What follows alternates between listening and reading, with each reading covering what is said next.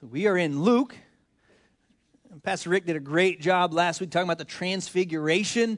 And that really, I think, is a huge part of why the book of Luke here shifts in chapter 9. So if you're here last week, I mean, Jesus takes some of the core disciples up on the mountain, and then transfigures, like literally God's glory begins to shine through him.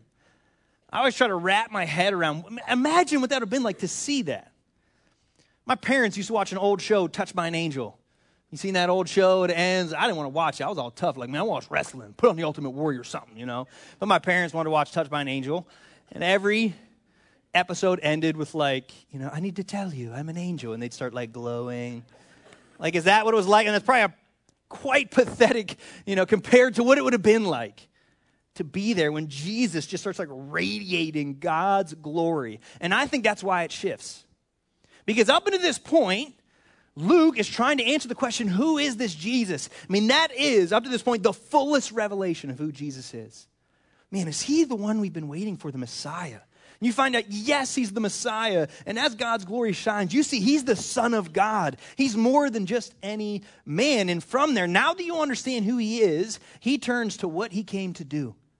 Listen for that shift as we read. He now focuses all his attention. Now you're starting to grasp who I am.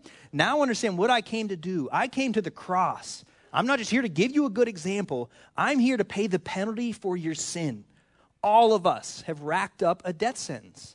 That's what we deserve for our sin, and Jesus is going to go pay for that. So, as I read, I want to see if you can kind of feel some of that shift. So, I'm going to read. Go ahead and follow along. But wow, they were all marveling at everything he was doing.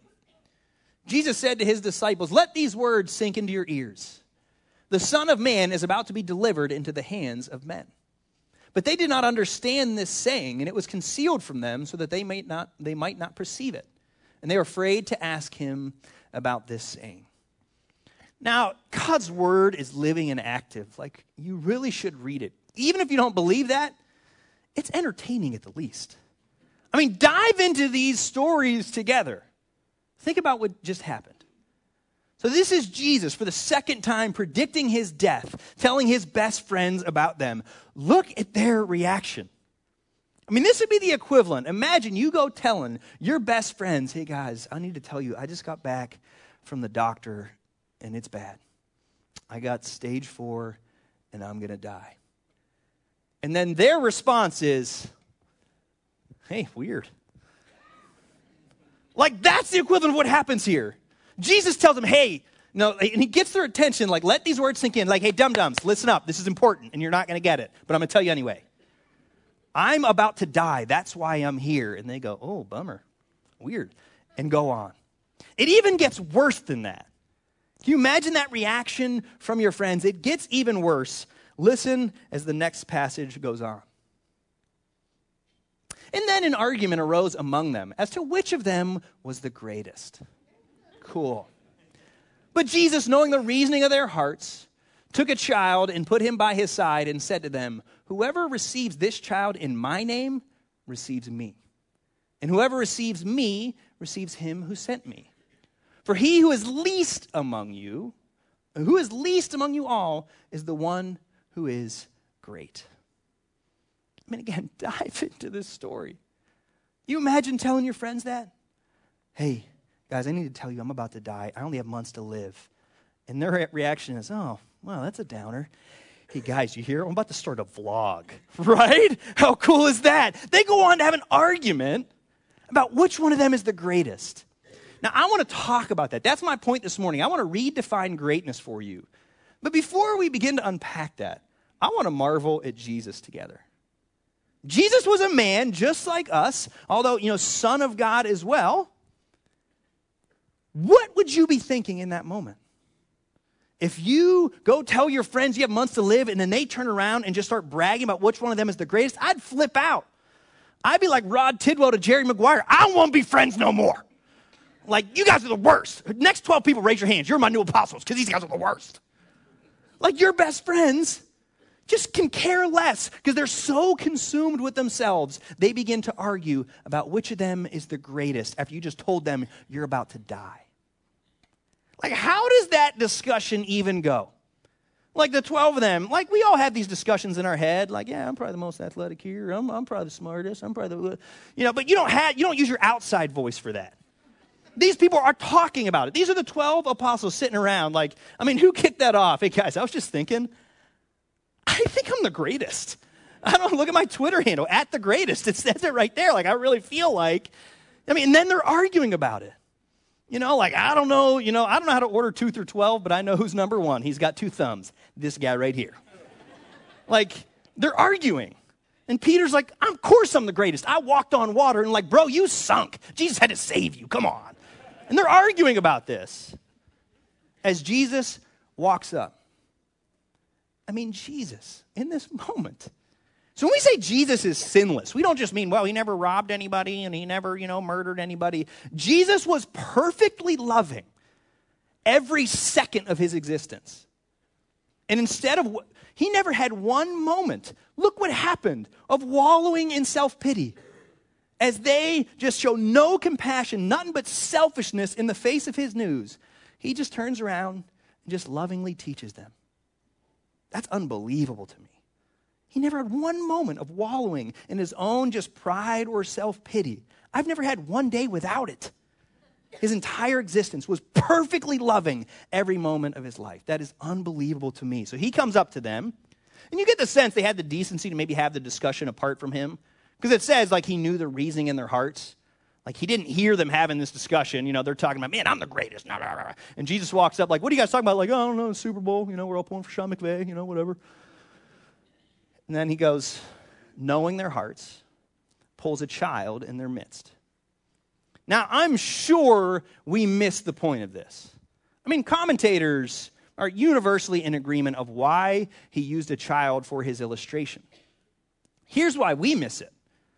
I mean, in our culture, I think we are borderline child idolatry. Everything revolves around our kids. Every decision we make is based off of our kids. It's all about the kids. We probably have the opposite problem that they had.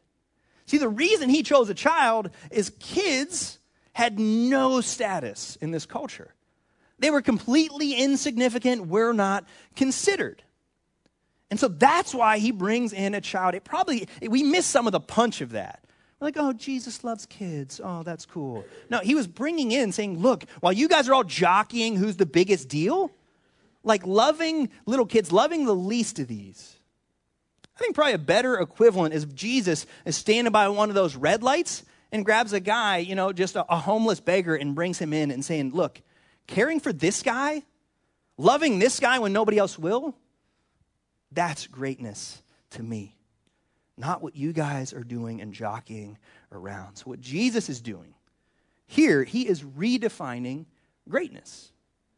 And that's what I hope to do for you, but it gets tricky. I want to then move towards how do you know what track you're on? Because they're not the same.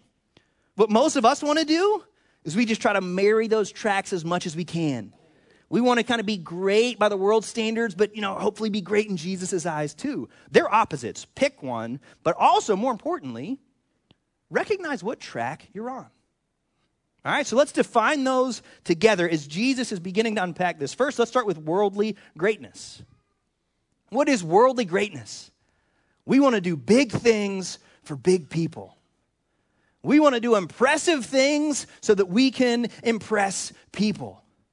I mean, that's what celebrities are. That's what, man, they're a great singer and everybody acknowledges it. They're the greatest investor, whatever it is, they want to do something. And that's what you, I mean, think about how many movies, right? Man, I want to make something of myself. I want to do something significant. And I want to impress people, and people will know how great I am. The huge part of this is for big people, it's for people. What is your motivation to get recognized? It is what is your motivation to do something great? It's so you can get recognized. So people can tell you how great you are. It has been like that since the playground, since the schoolyard.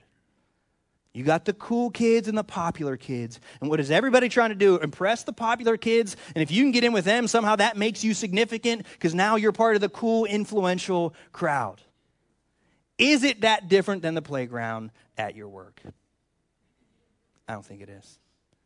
We're still doing that same thing, trying to impress the heavy hitters and trying to show people how great we are. So I want to talk a little bit about this, of why this happens. Now, this is your default. All of us are trying to impress people, but why? The reformers had this great term. It was a Latin term that they would say it, incurvatus in se. And it means bent in on self. All of us are bent in on self. They literally mean that bent in on self. We are focused here. We are so consumed with ourselves. We were in perfect relationship with God when He created us. As we walk in sin, that broke that creation, created a hole inside of us, and all of us are bent in on self, consumed with self, trying to fill that hole. So, what do we do? We sense that hole, we sense that emptiness, that incompleteness, and if I can impress enough people, I'm trying to use people to fill that hole inside of me. And if enough people accept me, maybe that makes me acceptable. And so we try to fill that hole. All of us, apart from God, are narcissists. And some of us are a lot better at it than others, for sure. But all of us are narcissists. We are consumed with ourselves. You ever hear where that term came from? It's actually really cool. It's actually from Greek mythology. There was a figure, and his name was Narcissus. So, Narcissus, he was the most attractive man in all the land. And then so everybody desired him, and Echo, this one woman, desired him. He shuts her down. To pay him back, she takes him to a pool and leans him over so he can see his reflection.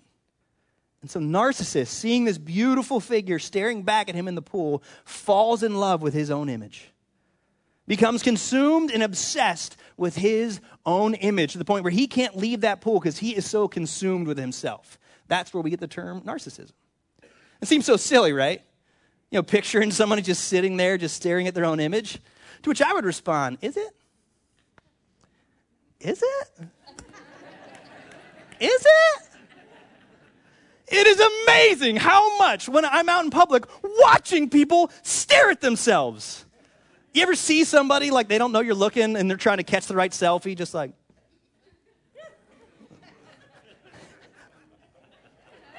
Hold up.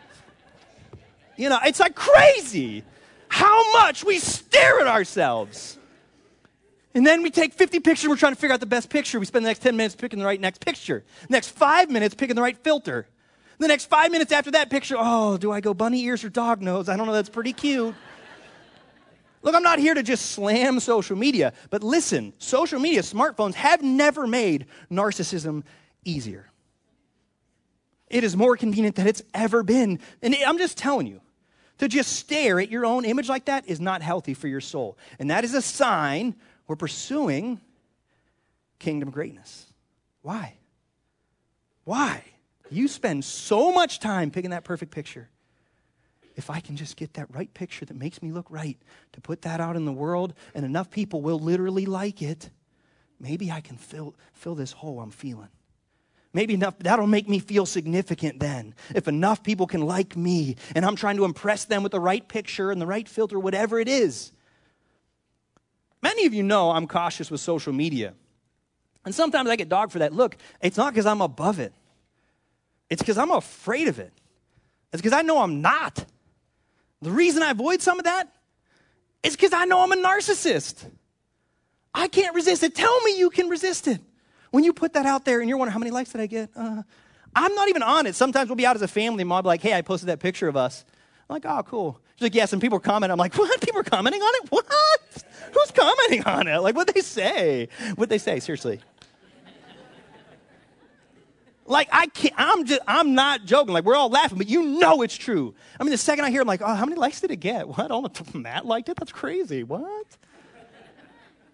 Because I'm obsessed with thinking, do these people accept me? And I'm trying to impress these people, and this whole time, I'm right here.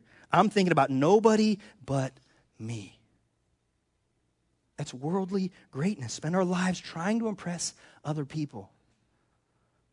You know, so there's times when I preach, if I feel like I said something wrong or offensive, I won't just think about the next day. It'll consume me for the next three days. I wonder what people thought of that. Were people offended? Oh, I'm the only one that does that, right? You never, you ever just spend a whole day like, man, what are they thinking? I wonder if they're mad. I wonder if it's right here. as nothing but me looking in on self, trying to just pursue and impress people. This sermon came at the right, right week. So it turns out, like, first service, I had like a massive, like, alfalfa cow lick coming up off my head. Joan got me. She's like, You need to go fix that. Normally, I'd be like, Oh my gosh, people are to think I'm an idiot because I had it. I'm like, Whatever. Okay, it doesn't matter. It doesn't matter what people think. That's worldly greatness. Pray for your church. And I mean that as we go into the more campaign and we're going to get bigger and there's all that temptation. Look at us. Aren't we a big deal? Look how many people are coming. That's dangerous. Now, we can do that for Jesus. But pray for us. Pray for yourself. We are consumed with self and trying to fill that hole. So that's worldly greatness. What does Jesus correct it to? This is kingdom greatness. Kingdom greatness, it's a lot simpler. Loving the least of these for Jesus. Loving the least of these for Jesus.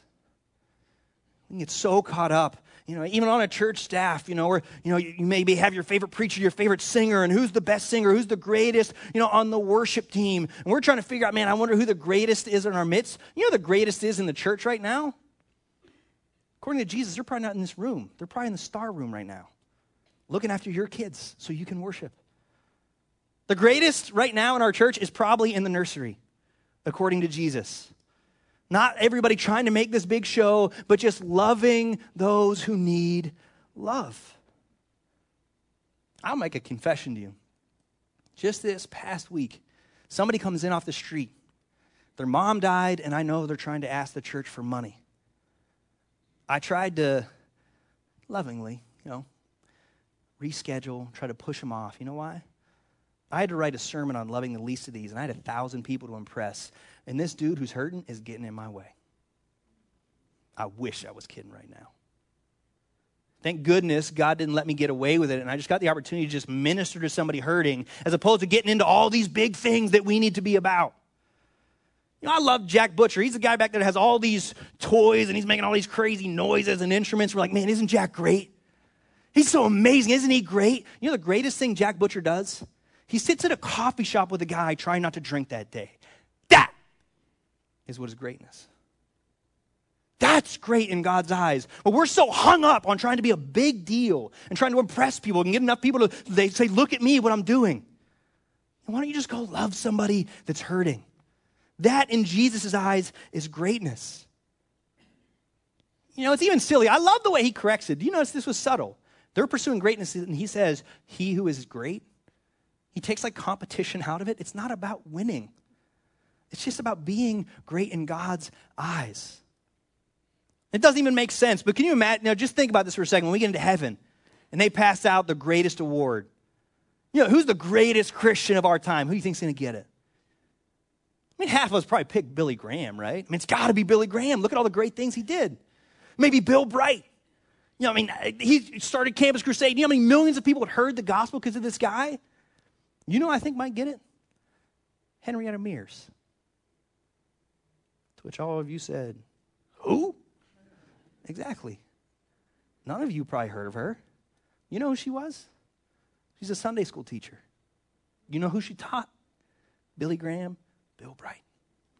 This is a Sunday school teacher just faithfully loving Jesus. And in there, in one of her classes, she's pouring into Billy Graham, she's pouring into Bill Bright. And we all want to be those guys. And Jesus is just saying, Will you just love people? Get over yourself. Stop trying to be such a big deal. That is great picture. Molly, I was at a 5K. You could just assume Molly was running it. I was watching it. She's like, look at me, ain't no runner. It was so cool. The end of this race, everybody finished up and people were hanging around. I noticed people start lining up. I'm like, what's happening? And kind of word starts to spread. There was a man in his 80s finishing the race.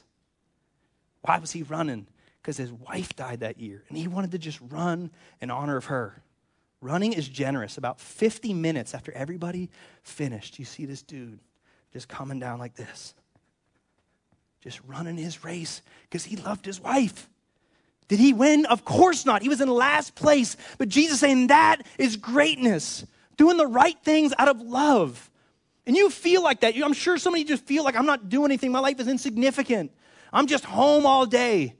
Or I'm just in this, this dead end job and you think everybody's flying by you. You're not a big deal. And Jesus saying you're missing it. A big deal isn't doing these big things, it's just loving the people that God brought your way. It's that guy you pass at the red light. I'm not saying you have to give money. We can talk about, you know, whether you should or you shouldn't. But you can give that guy a little dignity. What if we were the people that didn't shortstop every time so I don't got to look at that guy and I could just keep him invisible in my life? It's just loving everybody as you go. That's what Jesus says is true greatness. And it's tricky, isn't it? Here's the tricky part you could be doing a lot of the right things for the wrong reasons, and it's not the same. If you're doing the right things, all these loving things, just for people to look impressive, that's not the same thing. If you're out there like, hey, hashtag loving the least of these, going, you know, is that really doing it for Jesus? Doing the right things for the wrong people is not the same. I mean, think about it this way how different this is. Say I write a love song, I'm singing that love song to my wife. You're like, oh man, that's amazing. Say you found out I wrote that love song for another woman and I'm just having to be singing it in front of my wife. Yeah, that's different. How much of that is us? We're doing all these things just to show off, just to, again, it's just more, the point being to impress people. And enough people, well, I, I feel that. I feel that brokenness. I feel that emptiness. And if enough people, I can get to fill it, but they won't. Jesus says, and you don't feel like Jesus in your life. What did he say in this passage? Did you catch it? Loving the least of these receives me. You want to have Jesus in your life? Jesus is like, I'm with that person. Love them, and you bring them, you bring me into your life. Would we be those kind of people? But I want you to be clear which track you're on, because it could be tricky. The next two scenes, I think, give us great kind of litmus test to let you know what track you're on. And I want you to know what kingdom greatness is, but I want you to know what track you're on because it is different than worldly greatness. There's two questions that arise out of these two passages that follow this scene. Let me read. John answered, Master, we saw someone casting out demons in your name, and we tried to stop him because he does not follow with us. But Jesus said to him, Do not stop him for the one who is not against you is for you. Let me ask you a question How do you handle other people's success? When other people around you that you would maybe consider a peer or an equal, they experience success in God's blessing, what does that do for you? I mean, this tells me that these guys still weren't getting it. Jesus, like, stopped them. Now, keep in mind from last week what just happened. The disciples were trying to cast out a demon and failed. And now these other people, these other Christians, are casting out demons and succeeding. I mean, if you see God moving through somebody, generally your response shouldn't be to stop them. Why did they stop them? It's in black and white because he's, he does not follow with us. Wait, no, we're the ones that God moves through. God doesn't move through them and they try to stop other people's success. This is tribalism. You see this. And sadly, you see this in the church all the time. If it doesn't come from our camp, our people, then we want to shut it down. If God's moving, you don't shut that down. Is it got to be you? You know, do you get mad when somebody else gets nominated for something you don't? They become the leader, they get kind of promoted. Do you celebrate that? Look, again, I'll give you no- another picture into some of the darkness inside of me. I could be sitting watching a sermon and God is amazingly powerfully moving through this. You know, you just feel that. You know, my first reaction is I sink a little bit because I think, I wonder if everybody else knows that guy's a better preacher than me. Instead of sitting there watching God move and celebrating God use them, I don't care if I never preach again. If people get to hear your word, it doesn't matter. It doesn't have to be me. It's because I want to be worldly in the way that I experience greatness. I want other people to think I'm great. How do you handle that? Other people's success.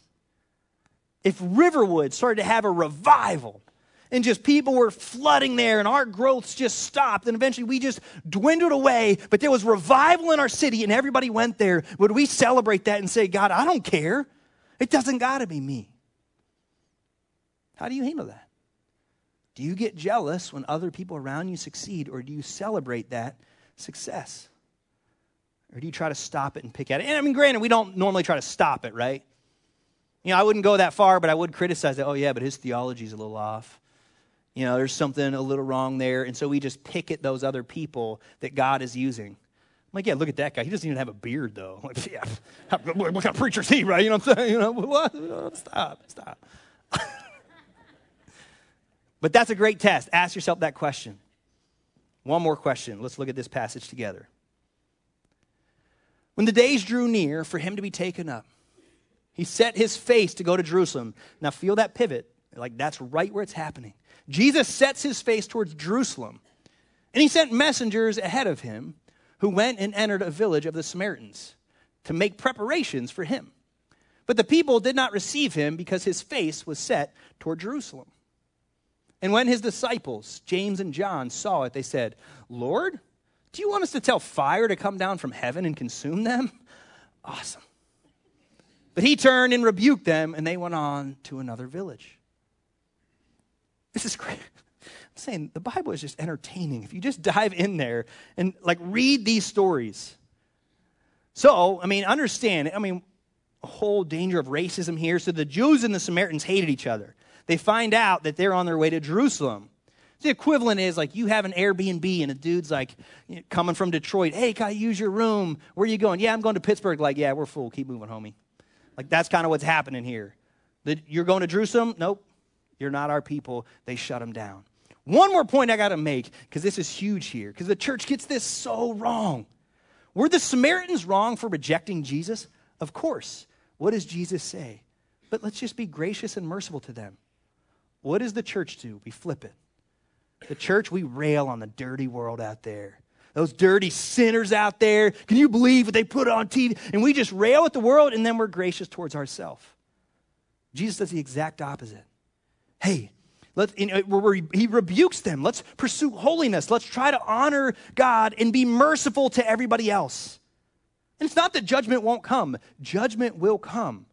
But the way we're so kind to them is what leads them to repentance, is what Romans says. So don't just rail the world and then let's be coddly with each other. Let's pursue holiness and always, always be merciful to the world. Let's kind of dive back in here. So they reject them. Say, no, you can't stay here. Keep it moving. And then James and John, it's like, okay, you're full, walk away. Like, Jesus, he wants to light them up. Let's do this. Like, their, their names are recruited Mark as sons of thunder. Like, I'm pretty sure this is where they got their nickname. Like, what happened? They got room? No, they're, they're not taking us. You want us to call down lightning, thunder? Like, hey, sons of thunder, like, overreact much? Chill out. Like, that's what happens. Oh, we don't have a room? Let's light them up. Chill out. So I think the first one was probably the dumbest conversation ever. This is probably the dumbest request of all time. Let me ask you another question. When you experience opposition in your life, how do you handle it? Now, here's these guys. We're Jesus. We're Jesus followers. These don't accept them, and they want nothing but vengeance.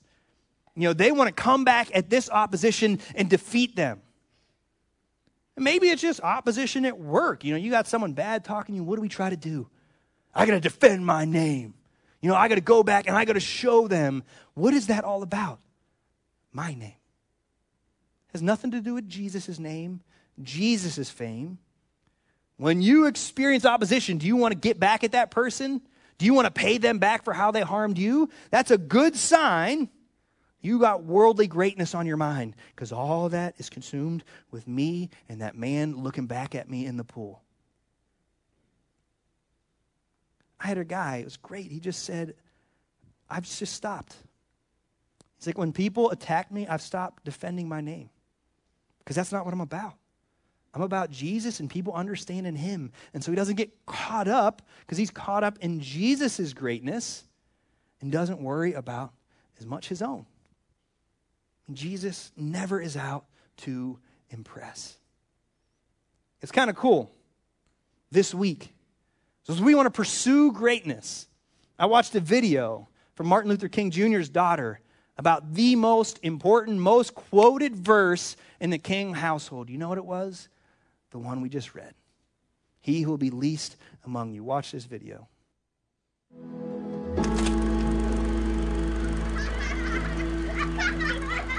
I grew up in a household where serving others was not only spoken about, but it was lived out.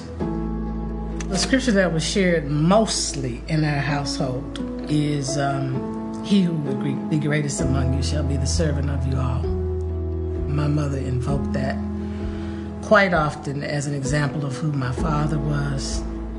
It was always about thinking outside of yourself we say it, you know, in the vernacular, people rather see a sermon than hear a sermon. We have to be the word.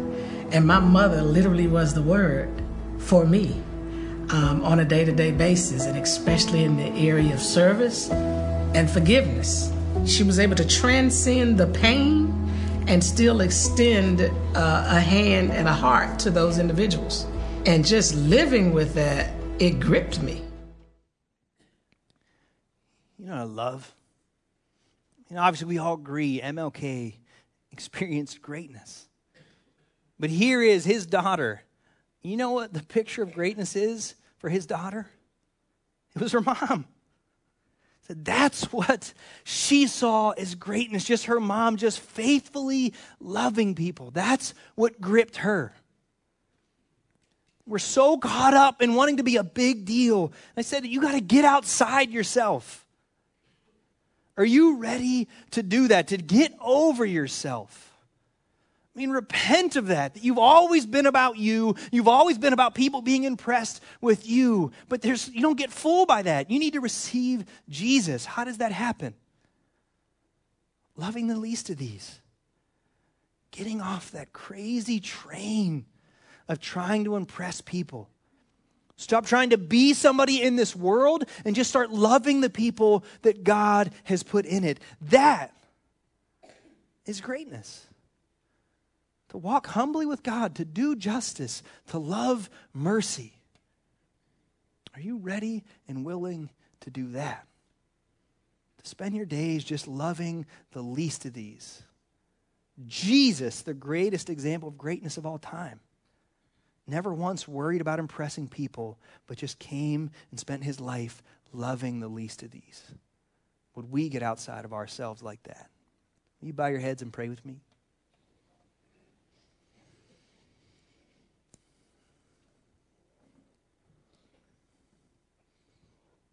Father, again, I just want to stop and be still, acknowledging your presence, your holiness but so clearly in light of who you are and what you call us to be. God, acknowledging how far we fall short of that. If there ever was a time to repent, to confess, it is now. God, we are so consumed with ourselves. God, you call us to be outward focused, looking to others. God, we are so consumed with ourselves and our pride. God, would you help free us from that? with our obsession about ourselves and what people think of us, and acknowledging that because of you, because of the cross, you can fill that hole. You can heal us. That we don't have to be so consumed with filling ourselves. And finally, we can pick our eyes up and look at the world around us, see those hurting around us everywhere, and be a people of love in Jesus' name. Amen.